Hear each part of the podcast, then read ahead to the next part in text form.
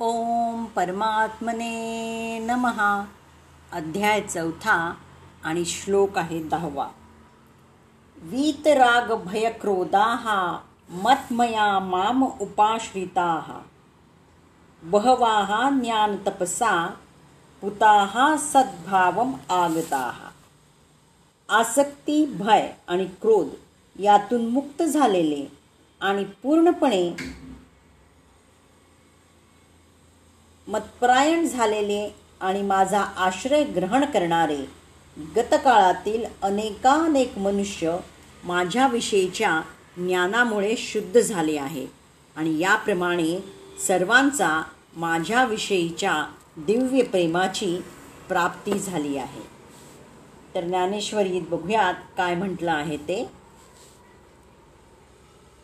यरवी तरी परापर न शोचती जे कामना शून्य होती वाटा केवळी नवचती क्रोधाची जे मिया सदा आथिले माझी याची सेवा जी आले. का आत्मबोधे तोखले वीतराग जे तपो तेजाचे राशी का एका यत्न ज्ञानासी? जे पवित्रता तीर्थासी तीर्थरूप? ते मदभावा साहजे झाले मी तेची होऊन ठेले. जे मजते या उरले पदर नाही. साघे पितळेची गंदी काळिक फिटली होय निशेष ते सुवर्णकाई आणिक जोडू जाई जे. तैसे यमनिमयी कडसले ते तपोज्ञानी चोखाळले. ते मी तेची जाले एक संशयो काईसा. तर राग आसक्ती विराग अनासक्ती यातून मुक्त होऊन तसंच भय अभय क्रोध अक्रोध यातून मुक्त होऊन अहंकार रहित होऊन म्हणजेच सत्परायण होऊन माझ्या आश्रयास आलेले अनेक लोक ज्ञानरूप तपान पावन होऊन माझ्या स्वरूपाला येऊन मिळालेले आहेत. माझ्या स्वरूपाला ते प्राप्त झाले आहेत. तर ते कोणत्या प्रकारे? तर ज्यांचं ज्यांचं हृदय अधर्माच्या वृद्धीनं परमात्म्यासाठी दुःखानं भरून येतं तशा अवस्थेत मी माझ्या स्वरूपाची रचना करीत असतो आणि तसे प्रेमळ भक्त माझ्या स्वरूपाला प्राप्त करून घेतात ज्याला योगेश्वर श्रीकृष्णांनी तत्वदर्शन म्हटलं होतं. त्यालाच त्यांनी तिथं ज्ञान म्हटलं आहे. परमतत्व म्हणजेच परमात्मा आणि त्याचं दर्शन प्रत्यक्ष दर्शन घेऊन त्याला जाणणं ईश्वराचं ज्ञान करून घेणं होय. असं मला जाणणारे जे ज्ञानी आहेत ते माझ्या स्वरूपात येतात. आणि इथे हा प्रश्न पूर्ण झाला.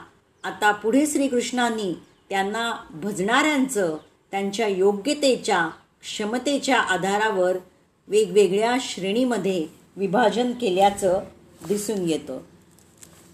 तर आणखीन तात्पर्य सांगायचं म्हटलं तर मनुष्य अत्यंत विषयाग्रस्त झालेला आहे. त्याला परमसत्याचं वैयक्तिक स्वरूप जाणणं अतिशय दुस्तर आहे. सामान्यतः जे लोक देहात्मबुद्धीमध्ये आसक्त आहेत ते इतके विषयासक्तीमध्ये मग्न असतात की त्यांना परमसत्यही साकार असू शकतं याचं ज्ञान होणं जवळजवळ अशक्य आहे.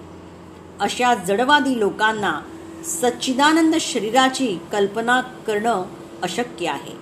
भौतिकदृष्ट्या शरीर हे विनाशी पूर्णपणे अज्ञानमय आणि पूर्णपणे दुःखमय आहे. म्हणून सामान्यतः लोकांना जेव्हा परमसत्याच्या साकार रूपाबद्दल सांगितलं जातं तेव्हा त्यांच्या मनात हीच शारीरिक संकल्पना घर करून बसलेली असते. अशा भौतिकवादी मनुष्यांसाठी प्राकृत सृष्टीचं महाकाय विराट रूपच सर्वश्रेष्ठ असतं. आणि यामुळेच ते लोक परमसत्याला निर्विशेष किंवा निराकार समजतात. आणि ते अत्यंत विषयासक्त असल्यामुळं भौतिक जगतातून मुक्त झाल्यावर जीवाचं मूळ स्वरूप कायम राहतं हा विचारच त्यांना भयावह वाटतो. जेव्हा त्यांना सांगितलं जातं की आध्यात्मिक जीवनही व्यक्तिगत आणि साकार आहे तेव्हा ते लोक पुन्हा शरीर धारण करण्याच्या कल्पनेनं भयभीत होतात. आणि यामुळे स्वाभाविकतःच ते निर्विशेष शून्यामध्ये विलीन होणं पसंत करतात. सामान्यपणे असे लोक जीवाची तुलना समुद्रातील बुडबुड्यांशी करतात. कारण असे बुडबुडे पुन्हा समुद्रातच विलीन होतात. साकार व्यक्तिमत्वारहित प्राप्त होणारी ही आध्यात्मिक जीवनातील परिपूर्ण आणि परमोच्च स्थिती आहे असं त्यांना वाटतं. खरं तर आध्यात्मिक जीवनाचं परिपूर्ण ज्ञान नसणारी ही जीवनाची एक प्रकारची भयावह अवस्था आहे. या व्यतिरिक्त असे अनेक लोक आहेत की जे आध्यात्मिक जीवन मुळीच जाणत नाही अनेक प्रकारचे सिद्धांत विविध प्रकारच्या तत्त्वज्ञानामधील विसंगतीमुळेच गोंधळून गेलेले ते लोक निराश किंवा क्रोधित होतात. मूर्खपणाने निष्कर्ष काढतात की असं कोणतंही तत्व नाही की जे सर्व कारणांचं कारण आहे. आणि सरते शेवटी सर्व काही शून्यच आहे. असे लोक जीवनाच्या विकृत अवस्थेत असतात. काही लोक अत्यंत विषयासक्त असल्यामुळे आध्यात्मिक जीवनाकडे लक्षच देत नाहीत. काही लोकांना परमसत्यामध्ये विलीन होण्याची इच्छा असते.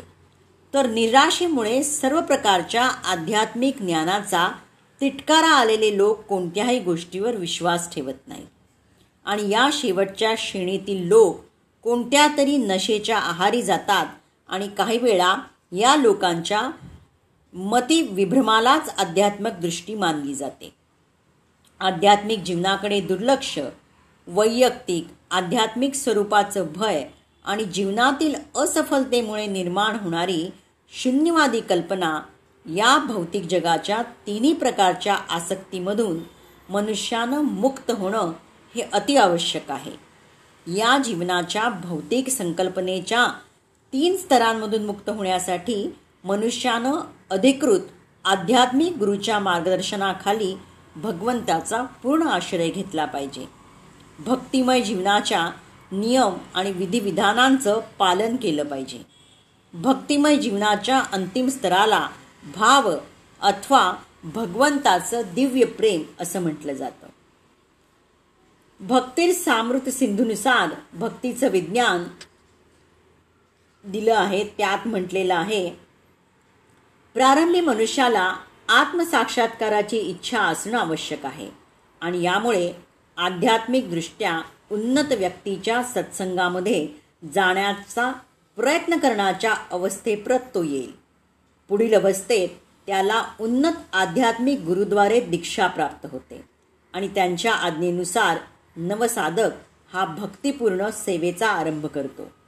आध्यात्मिक गुरुच्या मार्गदर्शनाखाली भक्तिपूर्व सेवा केल्यानं तो सर्व प्रकारच्या भौतिक आसक्तीतून मुक्त होतो. आत्मसाक्षात्कारामध्ये स्थैर्य प्राप्त करतो आणि परमसत्य भगवान श्रीकृष्णांच्या कथांचं श्रवण करण्याची त्याच्यामध्ये रुची निर्माण होते. या रुचीमुळे मनुष्याची कृष्णभावनेतील आसक्ती वृद्धिंगत होते आणि रुची परिपक्व झाल्यावर भाव किंवा भगवंताच्या दिव्य प्रेमातील प्राथमिक स्तरामध्ये रूपांतरण होतं. भगवंताबद्दलच्या या वास्तविक प्रेमालाच प्रेम किंवा जीवनाचा परमोच्च परिपूर्ण स्तर असं म्हटलं जातं. प्रेम या स्तरावर मनुष्य दिव्य प्रेममयी भगवत सेवेमध्ये सतत रममाण झालेला असतो. म्हणून प्रमाणित आध्यात्मिक गुरुच्या मार्गदर्शनानुसार केलेल्या भक्तिपूर्ण सेवेच्या क्रमिक पद्धतीद्वारे मनुष्य सर्व प्रकारच्या भौतिक आसक्तीतून मुक्त होऊन स्वतःच्या वैयक्तिक आध्यात्मिक स्वरूपाच्या भयापासून आणि निराशेमुळे उत्पन्न झालेल्या शून्यवादापासून मुक्त होऊन जीवनाच्या परमोच्च स्तराची प्राप्ती करतो. आणि त्यानंतर अंतत त्याला भगवत धामाची प्राप्ती होते. आपण अकरावा श्लोक उद्या बघूयात.